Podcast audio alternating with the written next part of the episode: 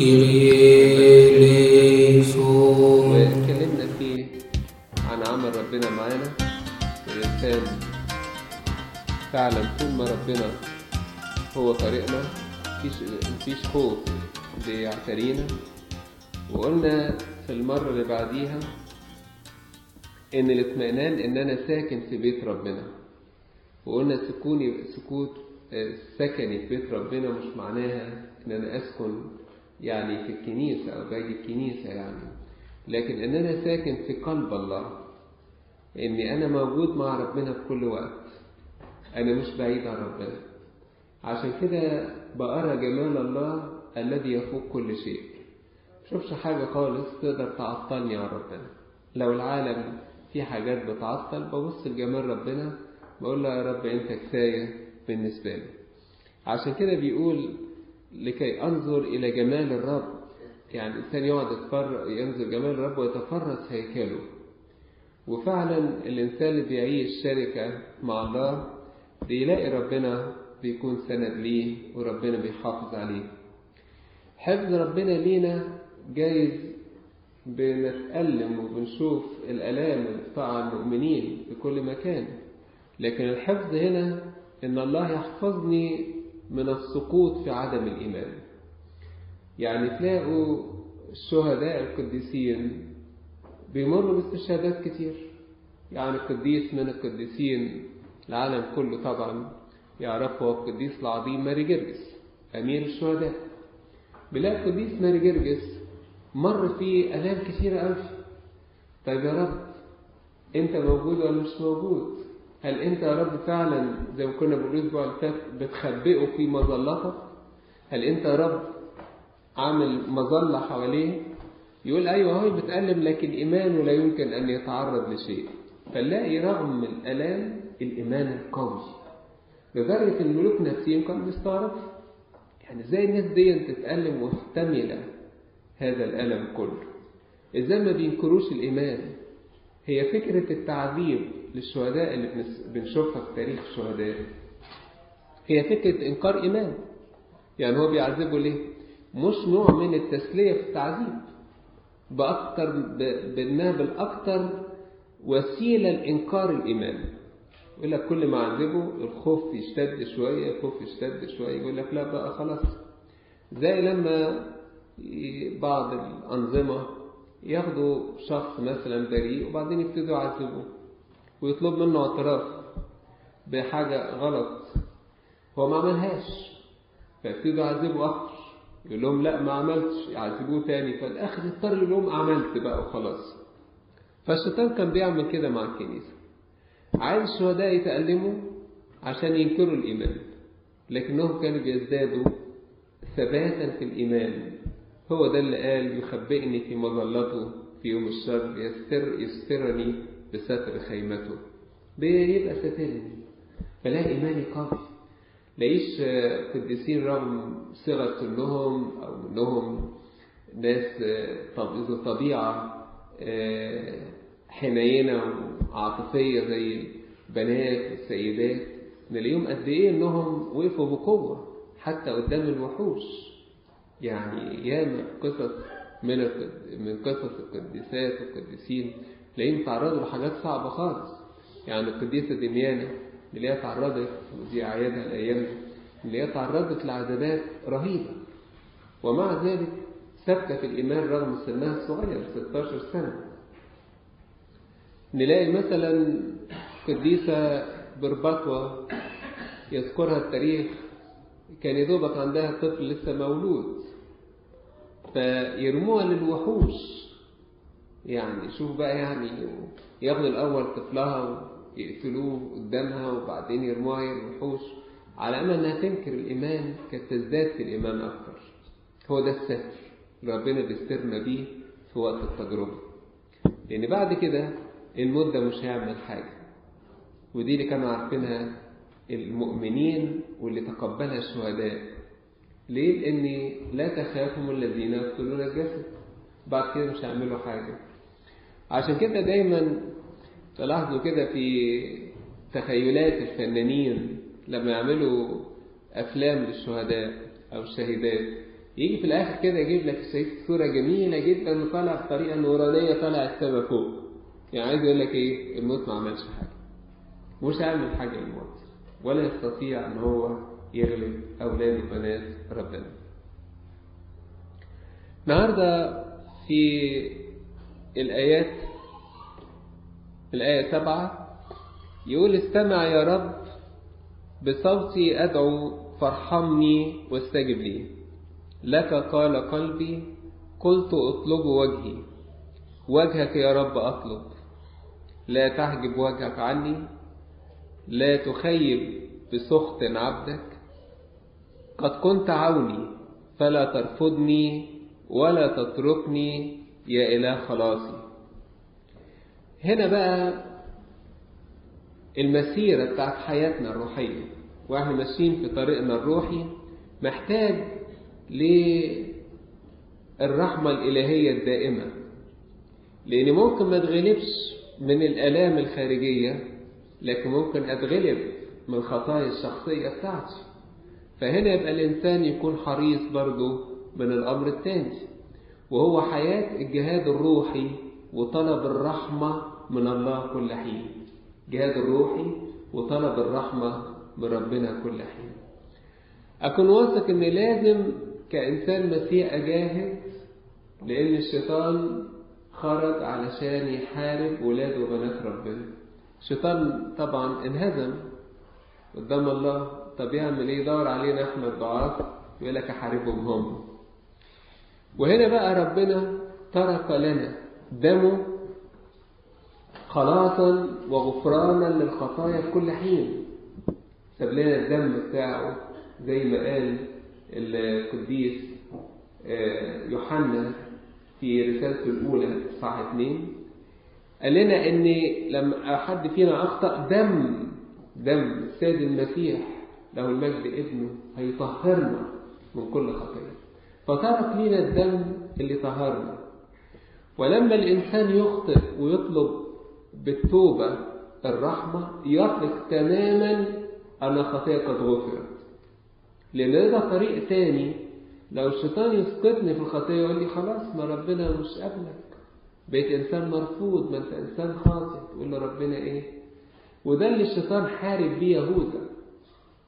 يهوذا باع ربنا وغلط، لكنه رجع ندم وعرف اللي عمله ده غلط، وقال انا اخطأت اذ قد سلمت دما بريئا، لكنه لم ينظر الى الرب مثلما فعل القديس بطرس الرسول. قديس بطرس أنكر ربنا، لكنه نظر ربنا وخلاص، مع أنه أنكر ربنا 3 مرات وربنا كان قايل له يعني في تحذير، ومع ذلك أنكر ربنا. لكن مجرد ما نظر ربنا خرج وبكى بكاء مرا وقال له خلاص يا رب، وربنا بالنظرة الحلوة الحالية بتاعته قال له خلاص خطاك مغفورة يا بطرس، شال ربنا عنه الخطية. هنا يهوذا ما نظرش لربنا، يهوذا بص للشيطان اللي قاعد يأنبه، بقى كده تبقى تلميذ لربنا وتسلم ربنا، يعني وصل بيك الدرجة انك تعمل كده. طب استفدت ايه من 30 من الفضة ده؟ ما يجيبوش حاجة، وراح رماهم ليهم في الهيكل وكل حاجة. يعني الراجل فيه شكل انه عايز يرجع، لكن في الحقيقة ما قدرش ان هو يتلامس مع الرحمة الإلهية اللي بتأكد أن كل خطية مغفورة لأولاد الله وبنات ربنا. دي نقطة الشيطان بيعطلنا بيها كتير. ده الإنسان أحيانا الشيطان يجرب تجربة ويقع في خلطة وبعدين يلاقي نفسه أنا مش قادر أفتح الكتاب المقدس، أنا مش قادر أصلي، أنا مش قادر أروح الكنيسة حتى، أنا مش، ولاقي نفسه بيبعد يبعد يبعد. إيه اللي جرى؟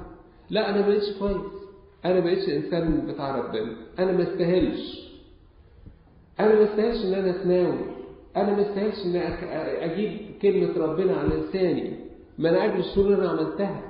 لا، رحمة ربنا هنا بيقول لك لا، خد بالك الشيطان اللي بيحاربك دوت عشان يعطلك عن الطريق، ما قدرش يغلبك بالآلام وبالحرب، يغلبك بإيه؟ بالخطية وبعدم الغفران تقول ما فيش رحمة، لا، جميع الخطايا تغفر لبني البشر. ولا في الخطية لا تعود تذكرها، ترجعش تفتكر خطية تاني بعد ما ربنا يكون شالها عنك، ما تفتكرهاش. عشان كده ربنا يقول لنا زي ما أبعدت المشرق عن المغرب، مش ممكن أبدا الشرق والغرب يتقابلوا مع بعض، هكذا أبعد الله خطايانا عنا.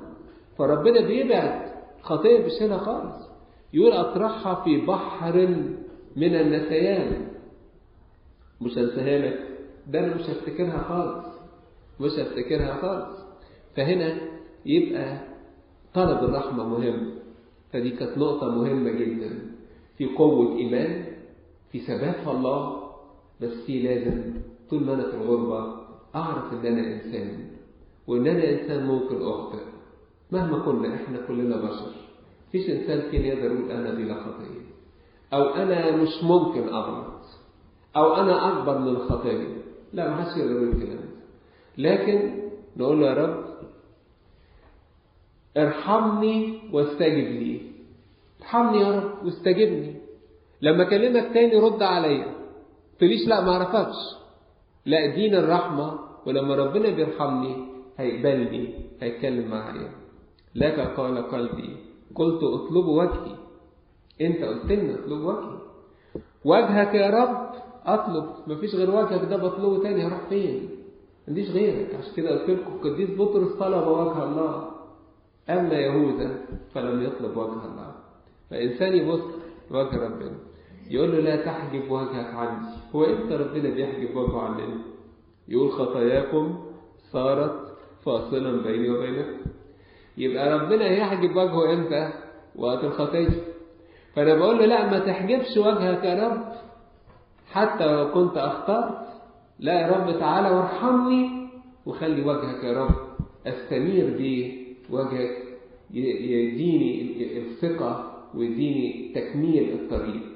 لا تحجب وجهك عني، لا تخيب بسخط عبدك يا رب، ما تسخطش علي، وكنت أنا إنسان ضعيف، كنت أنا إنسان في بعض الأمور كنت غبيا ومعرفتش إن في فخ موجود هنا، ومشيت في السكة وقعت في الفخ الأول. لا يا رب ما تخلينيش أضيع السكة كلها وتسخط علي، لا يا رب ده أنا عبدك وأنا ابنك. يبقى هنا الإنسان يتكلم مع ربنا ويرجع. شوفوا موسى النبي لما الشعب أخطأ، وربنا قال لموسى الشعب ده غلط وعبد عجل، عملوا عجل من الذهب وعبدوه، قال له خلاص أنا هبني الشعب ده لأنه غلط وعبد عجل وقال هو ده إلهك يا إسرائيل.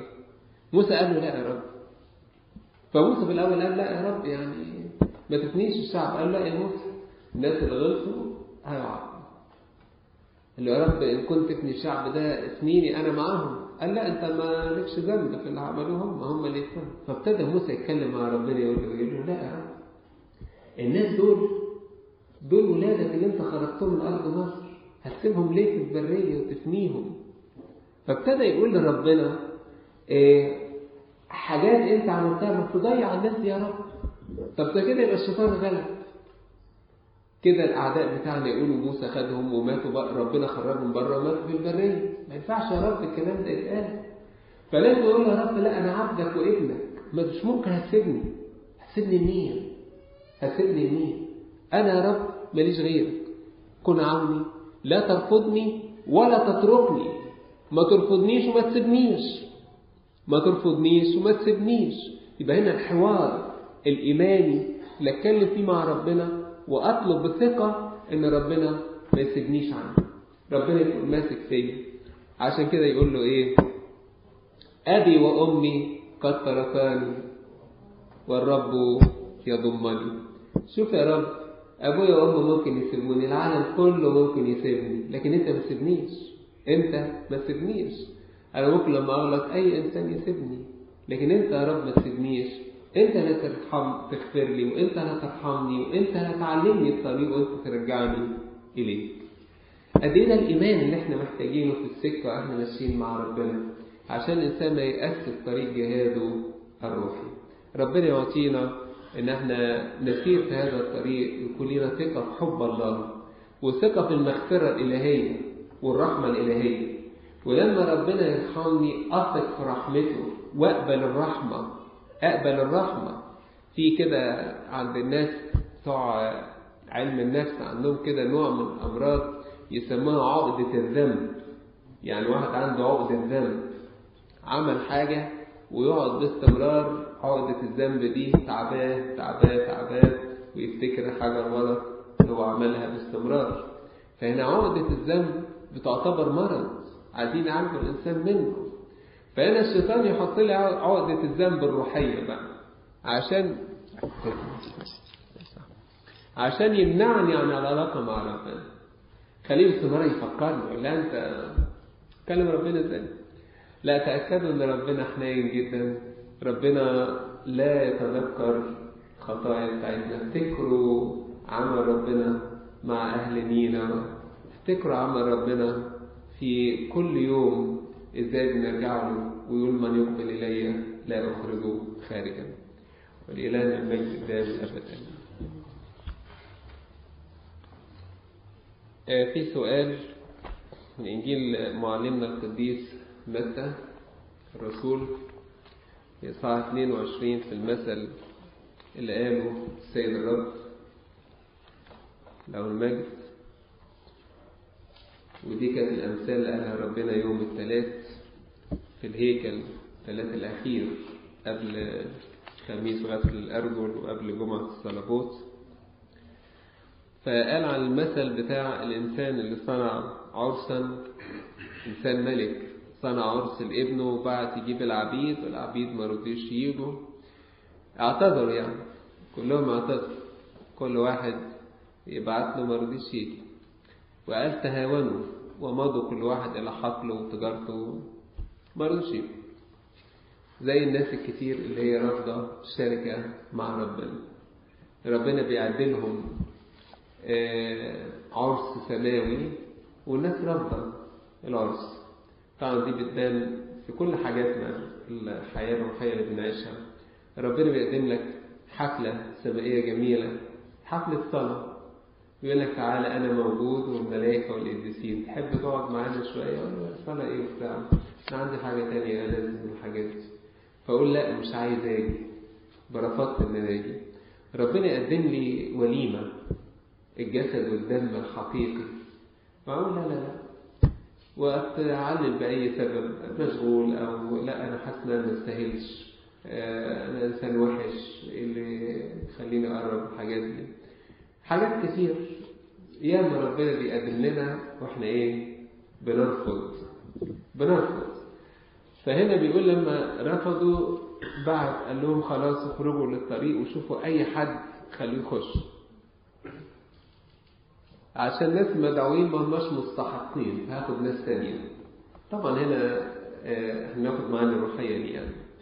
فهنا بيقول بعد كده لما دخلوا الناس الكتير فلقى واحد، دي بقى السؤال، فلما دخل الملك لينظر متكئين رأى هناك إنسانا لم يكن لابسا لباس العرس، فقال له يا صاحب كيف دخلت إلى هنا وليس عليك لباس العرس؟ فسكت ما عرفش يجاوب. حينئذ قال الملك خدامه اربطوا رجليه وإيديه وخذوه واطرحوه في الظلمة الخارجية، هناك يكون البكاء وصرير أسنان لأن كثيرين يدعون وقليلين ينتخبون. خدوا بالكم العقوبة تفهموا المعنى.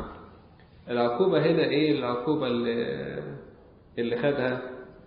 هي عقوبة غير المؤمنين، ده عقوبة الشيطان نفسه. يعني الناس الأشرار يحصل ليها يكرهوا في الظلمة الخارجية هيكون البكاء وصرير أسنان، يعني الهلاك الأبدي. طب اللي ترين الهلاك الأبدي اللي هو إيه؟ الذي لم يؤمن بسيد المسيح له المجد مخلصا وفديا. من هنا نقدر نفهم إيه هو لباس العرس. ربنا بيطعم كله، لكن مش معنى إن ربنا دعاك إن الواحد يقول خلاص كل الناس هتخلص، لا، في لباس العرس لازم تلبس هذا اللباس علشان تستحق إن أنت تبقى موجود في العرس وكمل الطريق. عشان كده لما سأل بيقول له معلش لباس العرس فسكت. فهنا الآباء يقولون لباس العرس زي ما موجود في رسالة غلاطيا نحن الذين اعتمدنا قد لبسنا أساد المسير على المجد، لبسنا الرب يسوع. فلباس العرس هو المعمودية، إن أنا بلبس ربنا نفسه، هو ده اللي دخلني أو الطريق اللي هيوصلني. ما هوش هو يعني مش مجرد أن اتعمدت، لكن اتعمدت وأعيش بأن هذا الثياب يكون موجود معايا باستمرار. ثياب العرس هو الحياة الصالحة اللي بعيشها فكأني أنا المسيح المعاش بين الناس. الناس يشوفوا المسيح في كلامي، يشوفوا المسيح في تصرفاتي، يشوفوا المسيح في معاملاتي، كل حاجة يشوفوا السيد المسيح الموجود في وسطينا. يبقى هنا بيبقى ده اللباس الحقيقي، لباس العرس بنلبسه. فربنا قال للأخ ده أنت دخلت هنا ما لبستش لباس العرس، فسكت. عشان كده قال لهم من بره، هو سكت هنا معناه ان هو ما طلبش لباس العرس. امال كان هي المفروض يعمل؟ كان المفروض يقول له منين اجيب يا رب لباس العرس ده؟ يقول له انا بديهولك مجانا، بس هو مش عايز يحصل. يبقى فربنا بيدي لباس العرس مجانا. هو الناس اللي داخل دول كان معاهم كاش عندهم، دول ناس جابوهم من الشارع، كاش حد مستعد خالص، فكلهم ما كانش معاهم. بس كلهم لما سألوا واحد داخل عرس فكر يقول ايه؟ انا لازم ادخل بمهليك العرس. بالكم يعني افترضوا كده في فرح في الكنيسه، واحد موجود ما بيعرف، مش عارف ان في فرح في الكنيسه، بعدين لابس لبس مثلا كان جاي بيقدم خدمه في الكنيسه، بينظف الكربات ولا حاجه، او في فرح جوه تقدر تخش. ما اقدرش اخش ليه؟ اصل انا مش لابس لبس يليق. ما رضاش يدخل. يا موجود في الكنيسه بره ما رضاش يدخل ليه؟ مش لابس اللبس. طب الناس اللي كانوا في الشارع دول ما كانوش معاهم لبس، لكن عملوا ايه؟ طلبوا. قالوا طب احنا نخش الفرح، نخش ازاي؟ لا تعالى هنديك لبس تدخل بيه الفرح، وروح مديله اللبس بتاع الفرح. هنا ما طلبش هو اللبس بتاع الفرح. عشان كده ربنا بيدعو الكل، لكن الكل لازم ياخد ثياب العرس من السيد المسيح ده المجد. نرنم ترنيمه وبعد كده ندخل في موضوعنا.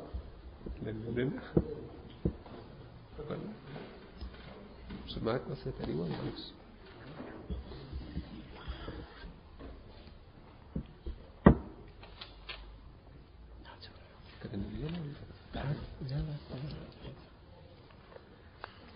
أولا بكيف نرنم لنا ترنيمة في رحلة لدير الأنبا شنودة في اسم متوحدين يوم السبت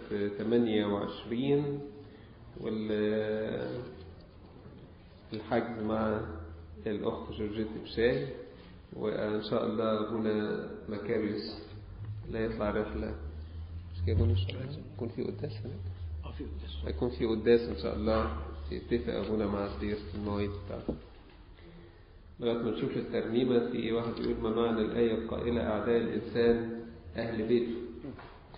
بيقصد هنا اهل البيت لما يعطلوا الانسان عن حياته الروحيه، عطلوا الانسان عن حياته الروحيه، يبقى دول أعداء الإنسان. فلازم الإنسان يكون مشجع للآخرين جوه بيته عشان ما يعطلهمش عن حياتهم الروحية. لا أولاد يحبوا الكنيسة، أباهم يقولون لا كنيسة إيه، أنتوا فاضيين، عندكم ذاكرة وعندكم ولاد عايزين يصوموا، يقولون لا صحتكم تصوموا إيه، فما يسموش العيال. وبعدين يكبروا العيال يمشوا في أي سكة، بعد كده ايه اللي عملته كده؟ يقولوا اعداء الانسان اهل بيته. صح.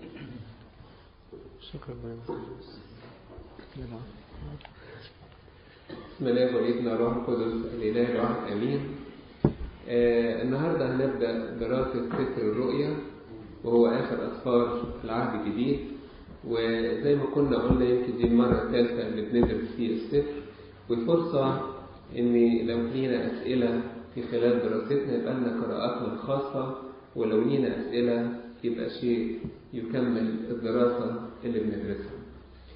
مهما الانسان درس في الكتاب مرة واثنين وعشرة لا يستطيع ان يصل الى اعماق الكتاب.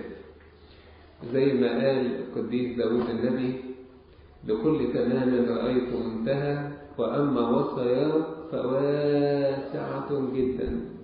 واسعة جدا بمعنى تعليم بتاعة ربنا فيها أعماق كبيرة جدا، ممكن ندرسها وندرسها تاني و10 و20 مرة والإنسان ما يقدرش يوصل لأعماقها، ما يقدرش يشبع الشبع الكامل اللي يقدر يجده كلمة ربنا.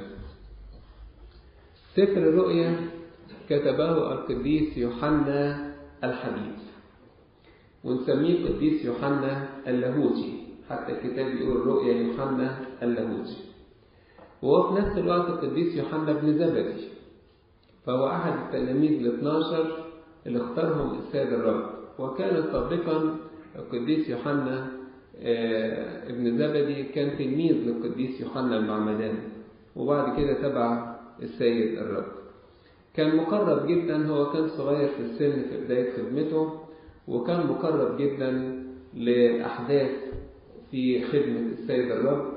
فلقيت بعض الأمور الخاصة كان موجود مع ربنا، زي مثلا في معجزة إقامة ابن سيرس، فربنا كان واخده معاه.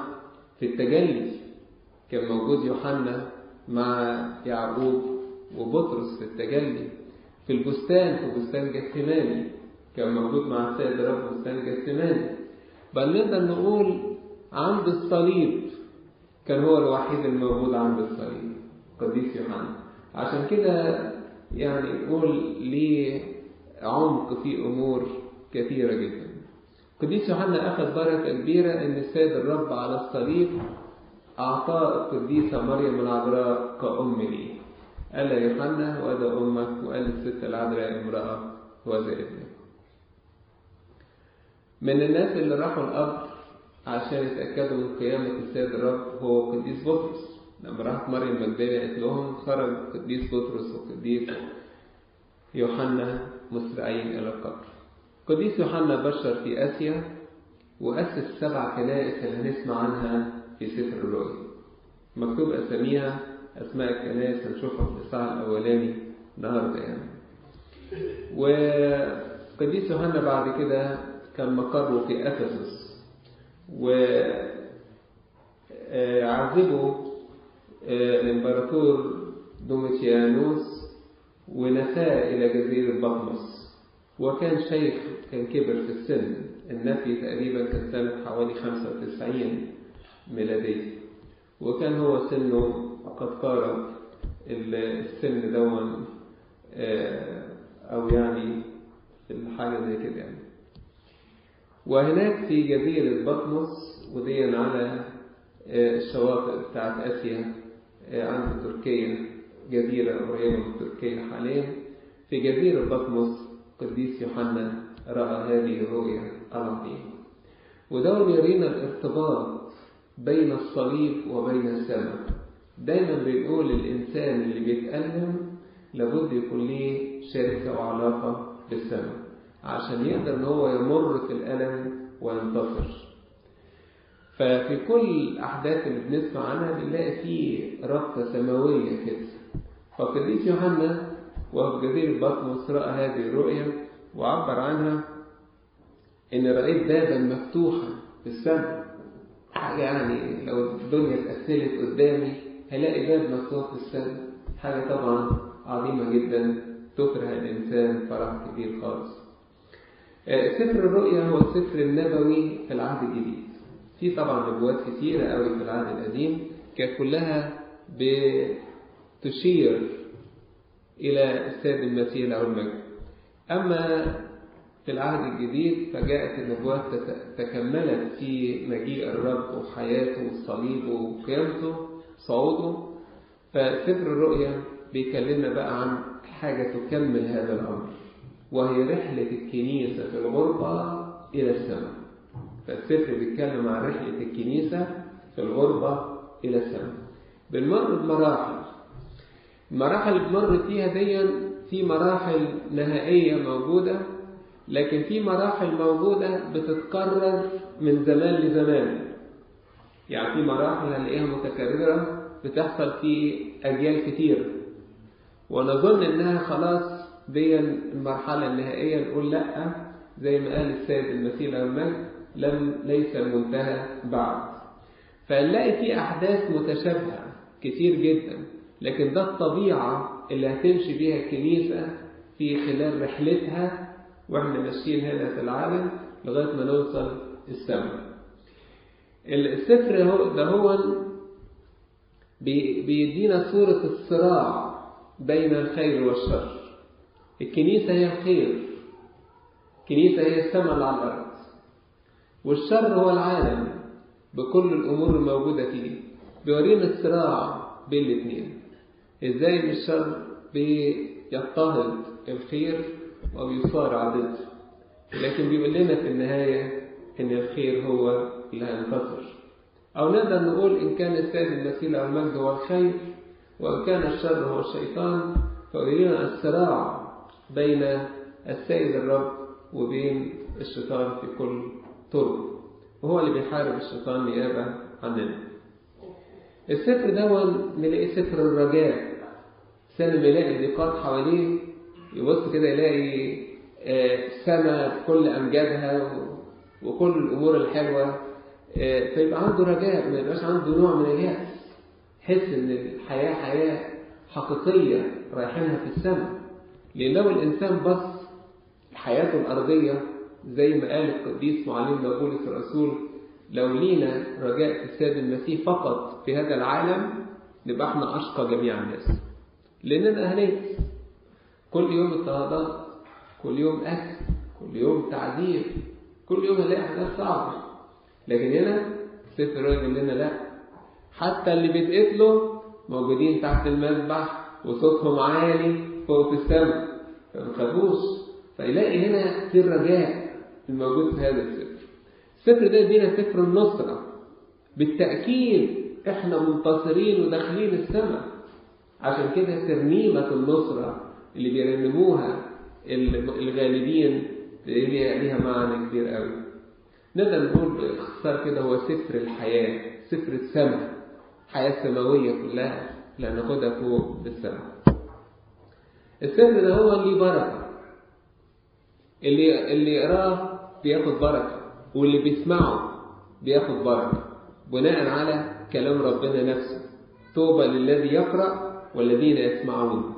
اللي بيقرأ بياخد طوبة بركة، واللي بيسمع أيضا بياخد بركة.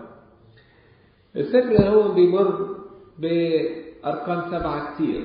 رقم 7 ده تلاقوه موجود في السفر، هنقدر حتى نكتشف بين بعض الأحداث. يعني تلاقي مثلا الملاك يتكلم مع القديس يوحنا 7 مرات، يعني 7 مرات يعلم له حاجات معينة كده، ما تاخدوش بالك الواحد يبتدي على ده، غير السبعات المشهورة اللي هي 7 رؤساء ملائكة موجودين قدام الله، 7 كنائس موجودة قدام ربنا، المناير اللي هي الكنائس موجودة. هنلاقي في 7 خطوم، والخطوم بتعبر عن أحداث هتحصل، ممكن تكون مقاومات وحروب للكنيسة والمؤمنين. هنا بنقول الكنيسة نقصد بها المؤمنين. وهنلاقي في 7 أبواق. الأبواق بتتكلم عن إنذارات، بوق إنذار. وبعد كده في الآخر هنوصل ل7 جامات. الجامة اللي هي الغضب أو العقاب، ففي 7 عقابات. يبقى في السفر هنمر ب3 حاجات كبيرة: ال7 خطوم، وال7 أبواب، وال7 جامات. وبعد كده هندخل في وسط العرش بتاع الله، وسط المدينة الجميلة اللي احنا رايحينها بكل الجمال الرمزي. خدوا بالكم بقى ان هنا سفر الرؤيا كل الكلام اللي فيه هنلاقي وراه اسرار كبيره جدا، ورموز وراها معاني كبيره جدا. يعني ما تفتكرش ان الكلام اللي هيبقى واضح كده هيبقى اخده كده زي ما هو واقول هي الكلمه دي معناها كده، لا هنلاقيها وراها معاني كثيره جدا. سفر الرؤيا الكنيسه بتقراه كله في ليله مسمينها بليله الرؤيا، سموها ليله ابو غلامسيس او ابو كلابسس. كلابسس اللي هي رؤيا او اعلان، اللي هي اول كلمه في السفر اسمه اعلان يسوع على المسيح المجد.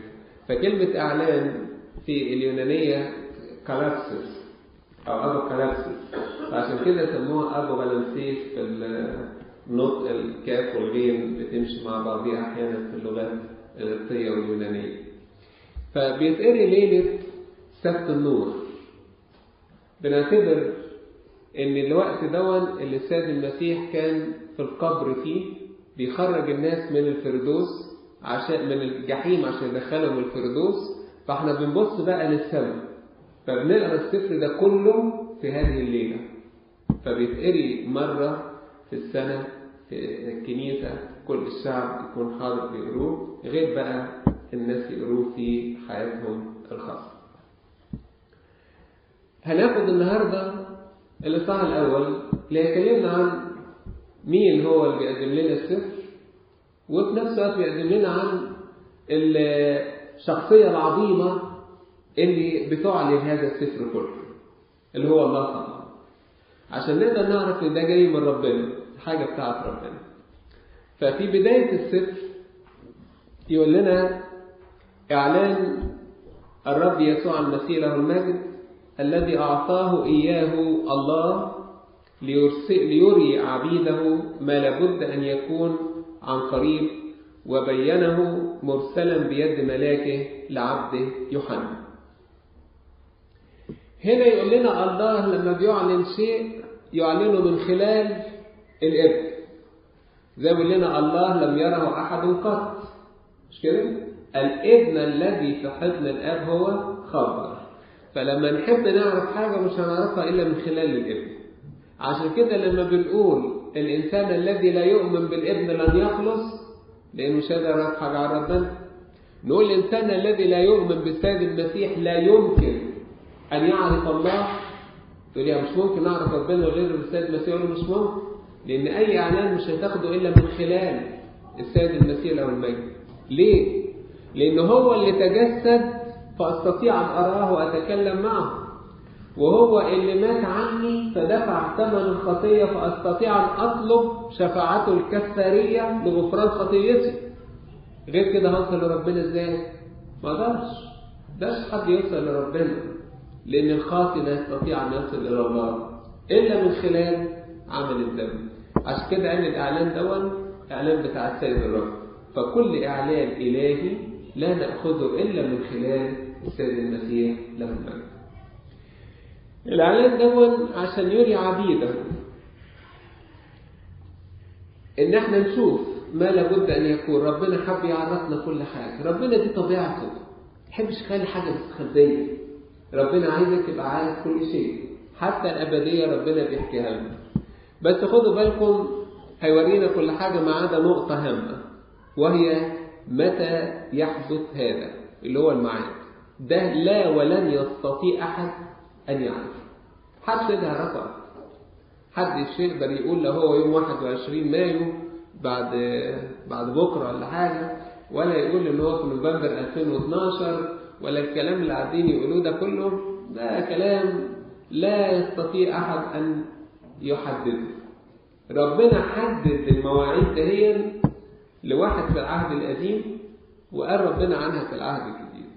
حددها لدانيال النبي في العهد القديم، أددها له بالمواعيد على فكرة. وبعد عشان كده الناس يحاولوا يدرسوا رسالة دانيال عشان يوصلوا للميعاد المظبوط. بس أنا لو عايز أدرس يعني أعمل إيه؟ أفهم، أجيب رسالة دانيال وأفهمها، زي ما واحد يديني شوية معادلات رياضية عايز أفهمها وأحلها. يعني عارفين في معادلات رياضية كده خطيرة كبيرة، يعني ما يقدرش واحد يحلها عادي لوحده يعني، فعايز افهمها. فدانيال ما فهمش، دانيال نفسه ما فهمهاش، فربنا بعت له رئيس الملائكة فهمها له. ومع هذا دانيال أعلن إعلان مهم جدا، يقول في الآخر إيه؟ وأما أنا ما فهمت. يعني كان دانيال النبي نفسه ما فهمش، يبقى بلاش إيه؟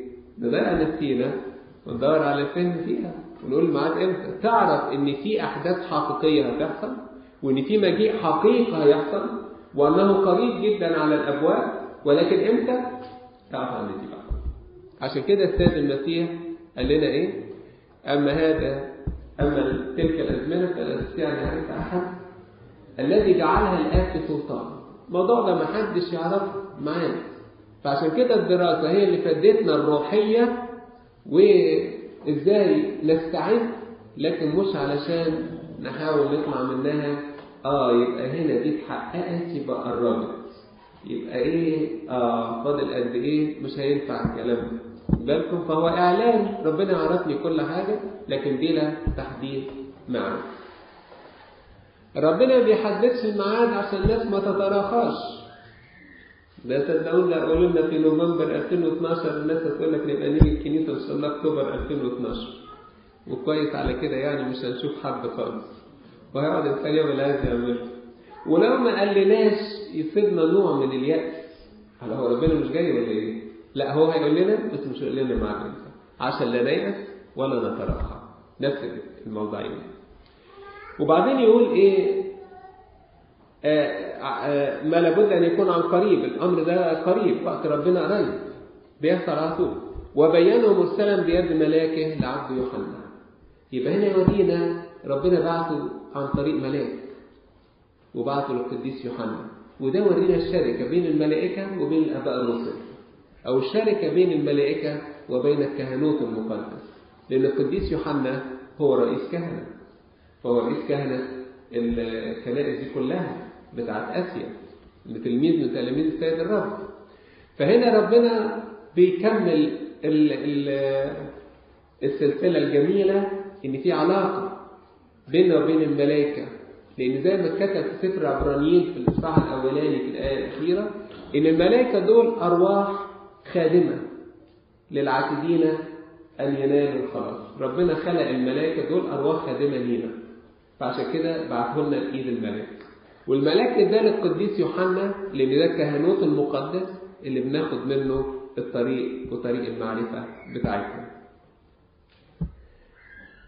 بعد كده بيتكلم عن الموضوع ده، الشهادة بكلمة الله بشهادة يسوع الرب يسوع المسيح المجد بكل ما رآه. طوبى للذي يقرأ والذين يسمعون أقوال النبوة ويحفظون وهو مكتوب فيها، لأن الوقت قريب. دي التطيبة اللي قلنا عنها. هنا بقى يوحنا أخذ المسؤولية، فابتدى يرسل بقى. وهنا يوحنا يكتب اسمه، وذكر القديس يوحنا اسمه في السفر أكثر من مرة، حوالي 4 مرات، عشان يورينا إن النبوة حقيقية. لأن لو واحد يجيب نبوة بدون ما نعرف مين اللي جايبها، طب ايه الدليل يعني؟ ومين اللي جاب النبوة دي؟ مش كده ما ينفعش واحد يقول لنا عندي نبوة كده وخلاص نقول له لا، مين اللي عامل النبوة ده؟ يبقى هو مين يعني؟ فهنا يقول يوحنا ده الرسول بتاعهم مبشرهم إلى 7 كنائس التي في آسيا، نعمة لكم وسلام. نعمة هنا عمل النعمة، عمل إلهي المجاني ربنا يديهولنا، السلام الإلهي من الكائن. شوف بقى بيدينا النعمة دي والسلام ده بناخده منين؟ من الكائن والذي كان والذي يأتي. وهنا دي تعبير عن الوجود الدائم بتاع الله، من الكائن اللي هو دائم، كائن دائم الكيان، والذي كان ده في الماضي، والذي يأتي ده في الحاضر. فعاد يقول لنا ربنا هو أمس واليوم وإلى الأبد، يعني ما يتغيرش. وثقوا ان ربنا الامور كلها في ايديه. يقول من 7 ارواح التي امام عرشه يوصف بيها الملائكه بتوع الكنائس، او الملائكه ال7 درجات الملائكه، ملائكه قديس ميخائيل وغبريال ورافائيل وسوريال وبقيتهم كلهم درجات، او درجات الملائكه دول واقفين قدام ربنا ينفذوا اوامره. ومن الرب يسوع المسيح له المجد، الشاهد الأمين، البكر من الأموات، رئيس ملوك الأرض. هنا بقى بيكمل عشان هيكمل على كلام عن ربنا.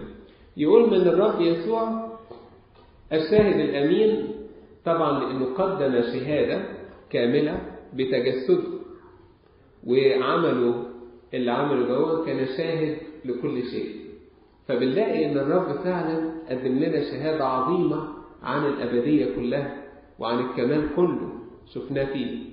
البكر من الأموات، طبعا نقول بكر من الأموات إن هو أول واحد قام، طبعا في ناس قامت قبل كده، يعني العازر سيد رب قومه قبله، مش العازر مات وابنة يايروس كانت ميتة وقامت، لكن هنا البكر من الأموات يقصد القيامة التي لا يعقبها الموت، قيامة جديدة بقى التي لا موت بعدها.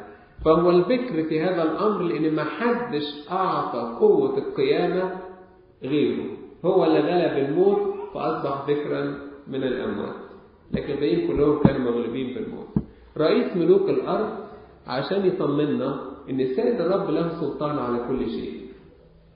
اوعى تفتكر إن ملوك الأرض دول يعني ملوك لنفسهم كده، لا، دول كلهم برضو تحت سلطان ربنا. فمهما كان من الدنيا اللي بنشوفها حوالينا ملوك ورؤساء وأباطرة وغيره، ما تخافوش من شيء، لأن كل دول الرب الرئيس عليهم، يعني الرب هو إلههم أيضا. ولما يكون في وقت ربنا هو اللي يقدر يخلع الملوك وينصبهم، زي ما قال القديس دانيال في الرؤية بتاعته، قال كده أن ربنا ليه السلطان على ممالك الأرض أن يفعل فيها ما يشاء. الذي أحبنا وقد غسلنا من خطايانا بدمه. هنا بقى يوري الحب الإلهي العظيم، حبنا، الحب بتاعه ما كانش حب كلام، ياما واحد يقول لك أنا بحبك، لكن فين العمل بتاعه؟ حبنا فغسلنا من خطايانا بأن تجسد ومات عشان خاطرنا، شال كل خطايانا واداني الحياة الأبدية. يبقى هنا الحب العملي، الحب الحقيقي، الحب الذي لا مثيل له.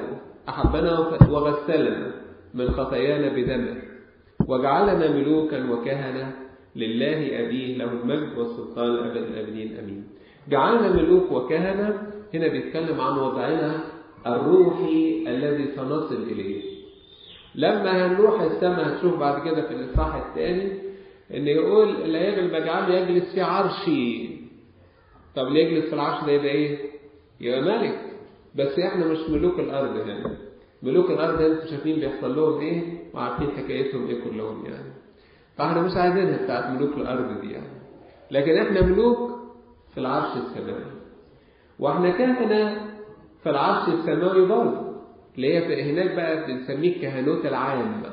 كهنوت العام بمعنى إن إحنا بنخدم الله كلنا، لأن هنا على الأرض إحنا لينا أعمال كتير، لكن هناك في السماء يبقى عملنا كله هو عمل العلاقة بين الله كرئيس كهنة وبين الشعب كله. كلنا نبقى كهنة ليه، رجالة وستات وكبار وصغيرين، والكل بمعنى علاقة الحب المتبادل بين الإنسان وبين الله، لأن الكاهن هنا هو الوسيط بين الإنسان وبين الله، وإحنا على الأرض هنا الكاهن هو الوسيط بين الإنسان وبين ربنا. أما هناك مش هيبقى فيه الوساطة دهيا، يبقى كلنا بقى واخدين الوضع الروحي. طبعا ده ملوش علاقة بالكهنوت الأرضي اللي اتكلم عنه السيد الرب يسوع المسيح لما قال أعطي له سلطان مفاتيح ملكوت السماوات، ما يحلون على الأرض يكون محلولا ومربوطا يكون مربوطا. طبعا مش أي واحد بيقدر يعمل الحل والرفض إلا الكهنوت، فهنا ده الكهنوت الزمني، أما هناك هنبقى كهنوت روحي دائم معنا. بعد كده يتكلم عن المجيء الثاني ويأكده، هو ده يأتي مع السحاب.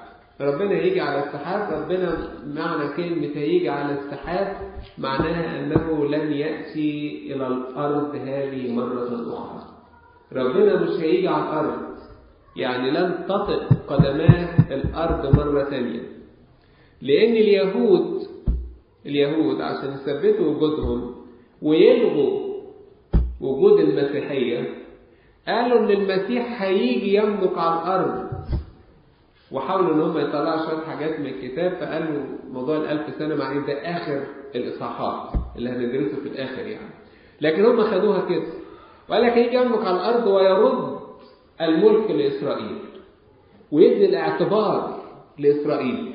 عشان كده هم مستنيين لغاية دلوقتي إن يجي لهم ملك في هذه السورة، لكن ربنا يقول إيه؟ سيأتي على السحاب.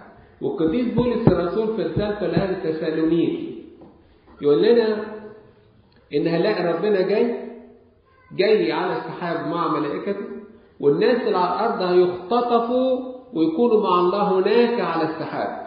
فنلاقي الكتاب واضح كله بيمشي في نفس الروح الواحدة.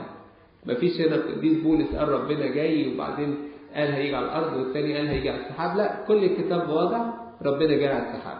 وربنا قال مملكتي مش من هذا العالم، أنا ماليش مملكة من العالم ده، أنا لن أأتي لأملك على هذا العالم.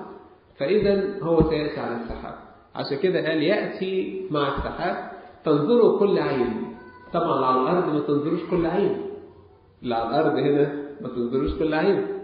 لو مثلا واحد علشان الناس يشوفوه يقعد في حتة عالية شوية عشان الناس تشوفوه، بيعملوا مسرح عشان الناس تشوف.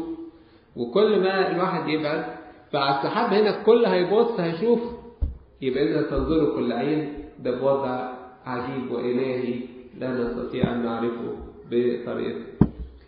والذين طعنوه، هنا بقى مهم جدا، الناس اللي طعنوه، وينوع عليه جميع قبائل الأرض. نعم أمين. طبعا نعم أمين ده تكرار أمين هنا كتير، لأن كل حاجة تحصل بالتأكيد. نعم أمين، نعم حقا، حقا يحصل. بس احنا عارفين اللي طعن السيد المسيح له المجد، الجندي اللي طعنه كم واحد طعنوه في الصليب؟ واحد طعنه. لكن هي بيقول الذين طعنوه، ده جمعهم يعني طلعوا أكثر من واحد. يبقى كل إنسان بيطعن السيد الرب هينضم إلى الذين طعنوه. ده اللي طعن السيد الرب بالحرب آمن ورجعوا بقى من ولاد ربنا الحلوين، لكن اللي طعنوه ولم يؤمنوا، الناس اللي بيطعنوا ربنا كل يوم، هم دول هينظروا في الوقت دون وينوخوا ويخافوا ويعرفوا إن جه وقت صعب هيقول عليه بعد كده. يقول أنا هو الألف والياء، ربنا اللي بيتكلم، البداية والنهاية، يقول الرب الكائن والذي كان والذي يأتي، القادر على كل شيء. القادر على كل شيء دي اللي بنقولها الألمايتي وان، أو البيفانتوكراتور، أو ضابط الكل، أو القادر على كل شيء. محدش يقدر يقولها غير ربنا وحده، ده لقب بتاعه وحده، هو الكائن والذي كان والذي يأتي. لما يقول هو الألف والياء يعني هو بداية كل شيء، وكل شيء ينتهي فيه، مفيش نهاية لله. خدوا بالكم بقول بداية ونهاية، مفيش شيء يبدأ إلا بربنا. لما تقرا سفر الأمثال الصح 8 تلاقوا إزاي بيتكلم عن وجود السيد المسيح أو المجد، اللي هو أقنوم الحكمة، كان موجود قبل كل شيء، قبل ما تتخلق السماء والأرض، وقبل كل ده كنت عنده صانعا. ويقول عنه القديس بولس الرسول هو بداية خليقة الله، بداية خليقة صانعة. مفيش خليقة تتخلق إلا بيه، هو البداية بتاع كل حاجة، محدش تتخلق إلا بيه هو، فهو البداية كل حاجة. النهاية فيه هو، يعني كلنا ننتهي إليه. أو زي ما قال لما كان بيبكي على أورشليم قال لها أريد أن أجمع ولادك تحت جناحية، يعني كلنا هنيجي في حضن الرب في الآخر، نبقى كلنا ننتهي إليه. فهو الذي به يبدأ كل شيء، وهو الذي فيه ستكون النهاية الأبدية الدائمة. بعد كده القديس يوحنا يقدم نفسه يقول أنا يوحنا أخوكم. هنا برضو يكرر مرة ثانية، الأول قال يوحنا في آية 4، هنا بيكررها ثاني يوحنا في آية 9، أنا يوحنا أخوكم. هنا الاتضاع الحلو اللي الأب الكبير اللي كان يعتبر يعني أكبر رسل في الوقت ده هو يقول أنا يوحنا أخوكم، اتضاع حلو. وشريككم في الضيقة، أنا شريك مع الصديق، أنتم داين هناك وأنا متضايق هنا. الضيقة شركة مؤمنين، كلنا إن كان واحد بيتضايق فكلنا نتضايق معه. ده اللي خدناه في سفر رسالة روميا، إن كان عضو يتألم كل الأعضاء تتألم معه. فأنا شريك في الضيقة.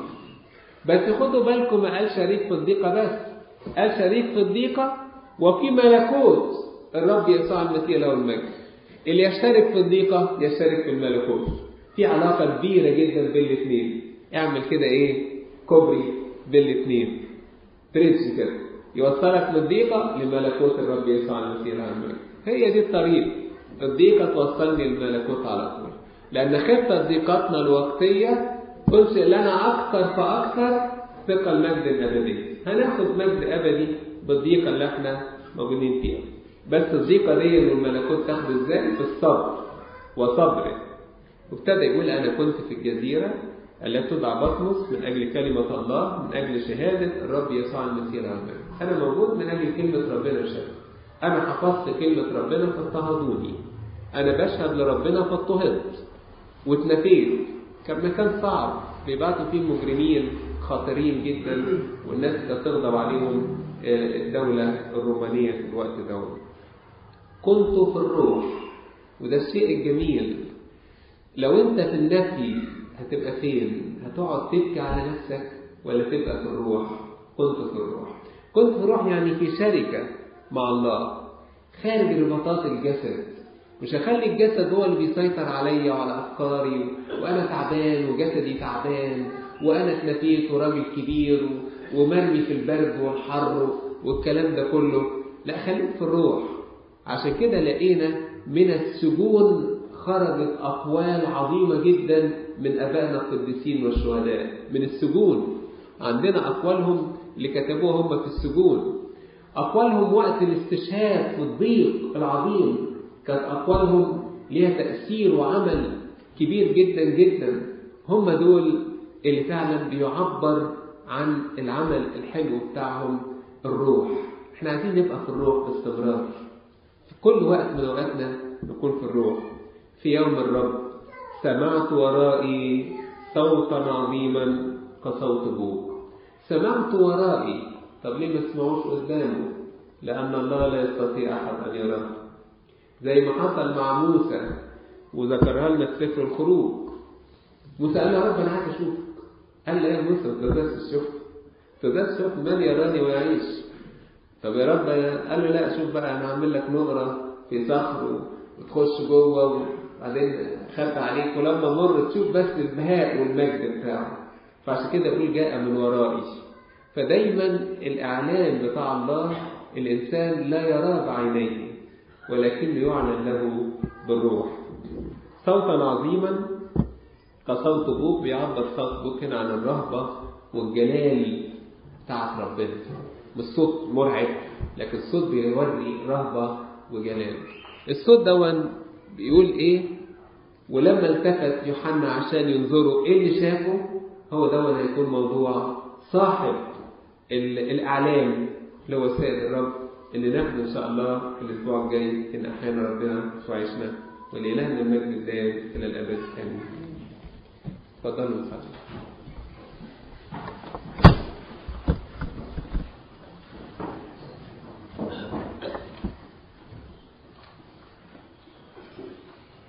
الاب والابن والروح القدس، الاله وحده اله الصالح البشر الخيرات الالهيه. بنشكرك يا رب في كل حين. نشكرك يا رب لانك اعطيتنا يا ربي كلماتك واعلانك الالهي.